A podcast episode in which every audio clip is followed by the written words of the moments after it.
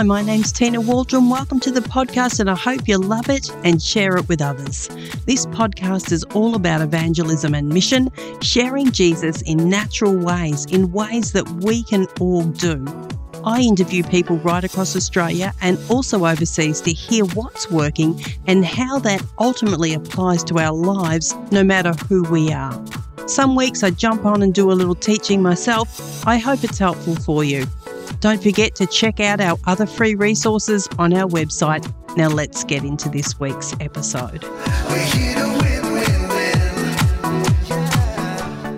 Welcome to the Win Win Evangelism podcast. My name's Tina Waldron from Evangelism in Australia. Today I'm speaking with Terry Walling, who is the president of Leader Breakthru and the author of many books. His most recent book uh, that I want to engage with today is called Unlikely Nomads in Search of the New Church. Welcome to you, Terry. Hey, nice to be here and good to uh, get at home again with a familiar accent and everything like that. So, uh, Robin and I long to be in Aussie, so it's great to be with you. Fantastic to have you, Terry. So you're in California right now, but that brings me to my first question. You actually have been in Australia and lived here. What were you doing in Australia? Well, that was a big question by somebody, but um, bottom line is we had come over to try to do everything we could to help uh, some local churches, pastors, uh, figure out how to actually um, continue to develop missional ministry, reach out, and especially do that with um, training leaders, developing really the personal life of leaders, and actually then taking that into the church and seeing renewal, and hopefully with the church uh, headed back out into the streets. So, some great times together, some great people and uh, spent focused in Melbourne, but was around to all the capital cities. So yeah, wonderful. Absolutely wonderful. Leader Breakthru is the ministry that you head, the organization that you head, and you have worked for decades with leaders. And I love the fact that this new book, which is about in search of the new church, has come from so much time with those leaders, which we're going to talk about at length. But first of all, what does Leader Breakthru do? Tell us about the ministry overall. Well, I found out that a lot of people who are trying to advance the church sometimes don't get the resources. And through my pastoral experience, so I have 14 years pastoral experience, then over 20 years of working alongside pastors and leaders, um, I began to realize that uh, it's not really an issue of knowledge, it's an issue of transformation that occurs. And that best happens when individuals are given a chance to actually enter into a coaching relationship.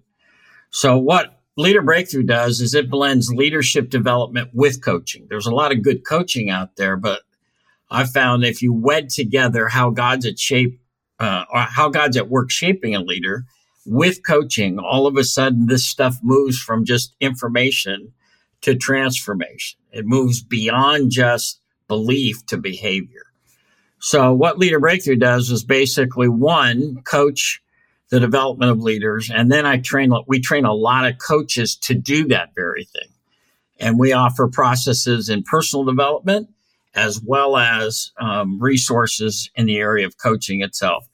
Um, I'm not too smart. So the one key thing I learned after five years of ministering down under, and it has had direct uh, application to America, is that personal renewal precedes and leads to corporate change.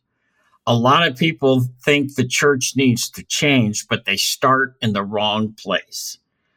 Instead of starting with those who are attending and their journeys and getting them a chance to re encounter Jesus, they start with the organization trying to make it better. And what ends up happening, it polarizes the situation. So I'm fo- we're focused on the leadership development of those who are taking a risk to advance the church and do everything we can to help coach uh, renewal into their lives. How about that? Huh? that was a quick fire hose right there. Yeah. Absolutely perfect. And that is you 100%. Your book stuck, which many people may have heard about that are listening to this episode, is I've given that book to at least 15 people, Terry. It's a, a fantastic resource. I owe you a cut or something, some kind of huh? remuneration.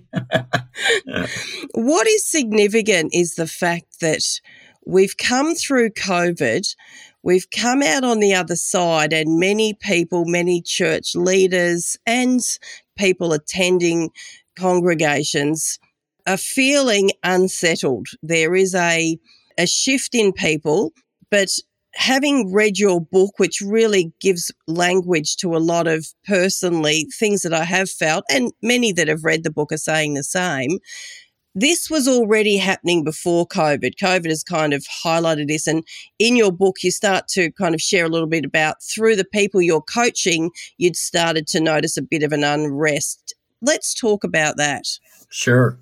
Uh, having coached leaders from all over the world, but a lot of uh, people who were doing ministry and mission in the U.S., I began to hear actually about 10 years ago a discontent was going on and I would call it a holy discontent, not a discontent. To, you know, there's situations where people just tearing down the church or whatever. No, a discontent that the things that used to work aren't working. The things that actually we did to to draw people in, people weren't coming anymore.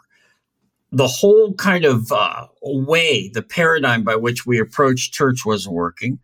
And I also was feeling, especially in the US, this gradual polarization that was beginning to happen, where all of a sudden there was, instead of people coming together, it was people pulling apart, defending their opinion as opposed to trying to find some common ground. And so I was hearing that for quite a while, and I just kind of chalked it up and said, well, this is a, a difficult spell till we hit COVID. And in the US, preceding that was the electoral um, challenges that we had with our presidential election and everything like that. And when that happened, all of a sudden I began to realize something more is happening than just a rough moment in time. And I began to realize and actually, Tina, see come together the work I'd done on personal transitions and the work it, it seemed like God was doing in an overall transition, uh, a transition not just in our individual lives, but a transition in the church itself. Did a lot of work, a lot of study. Uh, Lord, what is this? What's going on? And then had that incredible moment, at least here in the US, when they, you know, my whole life, my mom was always badgering me, go to church. And for first time in my life, I was told, stay home. and I went, okay, what really is going on here? And part of the research that I did, I, I hit a, a, a, gal named Phyllis Tickle. I didn't hit her, but I ran into her in terms of, of her work. Uh, she's written a book called The Great Emergence. She began to tell of 500 year cycles of the church. And all of a sudden it dawned on me, Tina, the reason in this is so hard right now is because this is different. We are in a time of major transition. Here's my easy definition of transition. You know, you can't go back to where you've been, but you don't know where you're going. Mm. And a transition is an in between time where God actually does some of his most significant work. And in a transition, all of a sudden, he starts to sort us out, return us back to purpose, give us an understanding of what it is the future might look like and starts getting us ready to head out on a journey forward. So all of this happened for me and um, I believe a lot of people during that whole period of time of the COVID, the shutdown, and everything. So that it, when they came back, they're different. The things that actually were happening earlier are now no longer part of potentially what God wants to do in the future. And yet, most of the church tried to hurry back and go back to where we were instead of begin to actually, I think, get a bigger picture of a new place God could be taking us. Yeah. How about I'll stop there and and and breathe and let you let you come in on that. Yep. Oh gosh. Yes. 100%. You articulate this so extremely well in the book. I think I'm going to give this book to a lot of people as well, Terry. But what was so very helpful for me was the analogy that you used in your book of new vineyards. You live in Northern California and you talk about yourself and your wife visiting some new vineyards. Share that analogy because that really landed for me, really hit home. Yeah, I, I think sometimes we get so situational. In other words, we're so uh, enamored with living our current life that we forget to to understand the fact there's more going on. I mean, one of the ways I say it kind of technically is we live situationally, but God calls us to live sovereignly. He calls us to see it from his point of view versus our analysis kind of a deal. So, anyways, what happens to us is we just happen to be a few hours from Napa, which just happens to be known as wine country. And so, one of the excursions uh, one time that Robin and I took uh, in kind of the back hills of Napa, I began to see, oh my goodness. I mean, I've been in this area. I have been on our coast up here in Northern California, but I haven't been in this area.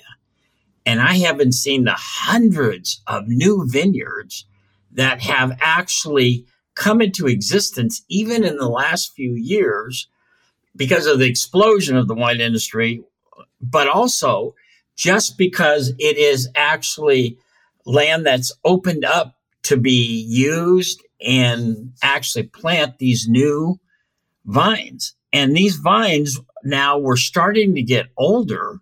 So you could see that these vines now were starting to produce the grape that they would actually begin to use for the wine. And so there's not only just new vineyards. There's just these new tasting stations everywhere. It's heaven almost, if you like that. But bottom line is they're everywhere. And I began to realize, you know, there's been a lot going on, but many people haven't seen it because they've been so tunneled down into their current situation. Could it be that Jesus is producing now new wine from new vineyards he planted in these few years, where we thought, in some sense, kind of all was lost and how where's the world going and everything.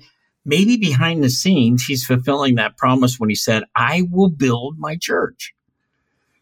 And he is actually fulfilling his promise. Because you remember, Tina, he said to us, You will only need new wineskins when there's new wine. Oh my goodness. There's new wine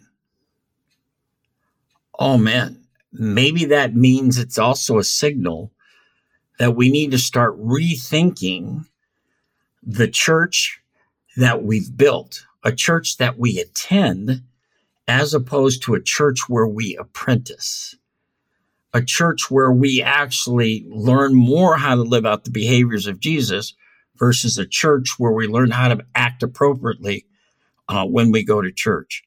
That whole time gave me a picture of the fact that not only are new things happening, but new wine is now upon us. And we've got to actually believe Jesus and follow him to the new place and understand that it might mean new forms. Yes. And it's so uncomfortable before I ask my next question, because so many people that I chat with, Terry, the question is, so what is the new form? And people are looking for the a methodology or a, a formula which is is not where everything is going. We're in this transition and we're not saying we just throw everything out. We're not saying that, and that's what I appreciate about your book. That's why I think it's it's a, it's just written so wisely. I think this is why it will be so embraced by so many you do talk about bridge churches, uh, and I want to talk about that because it it lends so much affirmation to the churches that we that we know and that are in place. So, what's a bridge church, and what's the place in this new wine, so to speak? Yeah. Well, I call a, a, a, bridge church as one who actually has recognized that Jesus is doing something new. No, a bridging church is a church that stands in between where we are and ultimately where we're headed. And I think I think it's important for us to say, now I'm sure this, I mean, I've been to Australia, so I know you have this problem too, but I'm sure it's not any of your listeners. One of the problems we have sometimes uh, as the church is that we love to be in control. And we love to actually know the model. And we love to actually have it all figured out.